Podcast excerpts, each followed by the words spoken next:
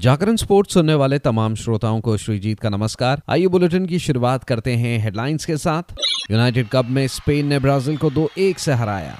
Melbourne में खेले गए दूसरे टेस्ट मुकाबले में ऑस्ट्रेलिया ने पाकिस्तान को उन्यासी रनों से शिकस्त दी। आज मुंबई के वानखेड़े स्टेडियम में भारतीय महिला टीम और ऑस्ट्रेलिया महिला टीम के बीच दूसरा एक दिवसीय अंतर्राष्ट्रीय मुकाबला खेला जाएगा। आज चैंपियनशिप मुकाबले में वॉटफोर्ड का सामना स्टोक सिटी से होगा तो वहीं स्वानसी सिटी के सामने कॉवेंट्री सिटी होगी।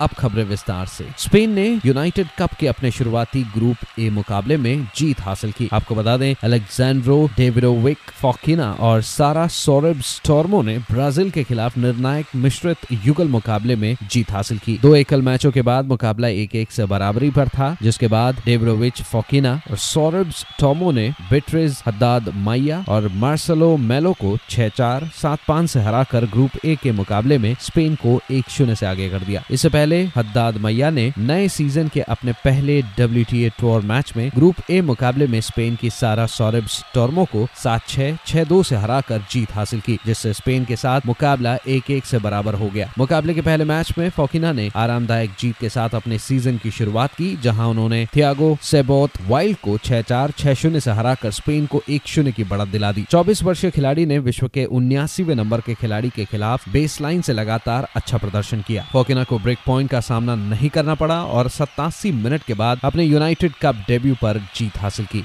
उधर मेलबर्न क्रिकेट ग्राउंड में ऑस्ट्रेलिया और पाकिस्तान के बीच दूसरा टेस्ट मुकाबला खेला गया था, जिसे ऑस्ट्रेलिया ने उन्यासी रनों से अपने नाम कर लिया। इस जीत के साथ ऑस्ट्रेलिया ने एक मैच शेष रहते तीन मैचों की सीरीज़ को दो शून्य से अपने नाम कर लिया। चौथे दिन पाकिस्तान की पूरी टीम अपनी दूसरी पारी में दो सौ सैंतीस रन पर ऑल आउट हुई, जहाँ कप्तान शान मसूद ने सर्वाधिक साठ रन बनाए। उधर तारीफ़ करनी होगी ऑस्ट्रेलिया के कप्तान पैट कमिंस की, जिन्होंने पाँच सफलताएँ हासिल की तो वहीं मिचल स्टार्क ने चार विकेट अपने नाम किए। आपको याद दिला दें, ऑस्ट्रेलिया ने सबसे पहले बैटिंग की थी, जहाँ अपनी पहली पारी में 318 रन पर ऑल आउट हो गई थी। जवाब में, पाकिस्तान की पूरी टीम दो रन पर सिमट गई। उसके बाद ऑस्ट्रेलिया ने अपनी दूसरी पारी में तेज तरार बल्लेबाजी की और दो सौ बासठ रन बनाए। इस मुकाबले में ज़बरदस्त गेंदबाजी करने वाले पैट कमिंस को प्लेयर ऑफ़ द मैच पुरस्कार से नवाजा गया। अब तीसरा टेस्ट मुकाबला तीन जनवरी से सिडनी क्रिकेट ग्राउंड में खेला जाएगा।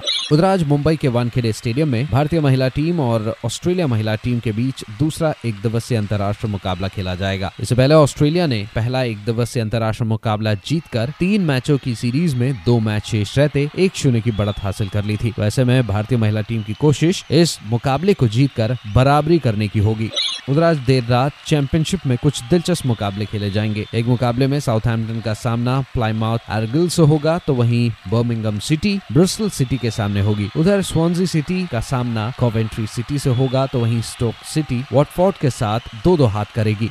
तो फ़िलहाल इस अपडेट में इतना ही। खबरों का सिलसिला जारी रहेगा जागरण डॉट कॉम पर। और हाँ खेल जगत से जुड़ी तमाम बड़ी जानकारियों के लिए बने रहिए सिर्फ़ और सिर्फ़ जागरण डॉट कॉम पर। नमस्कार।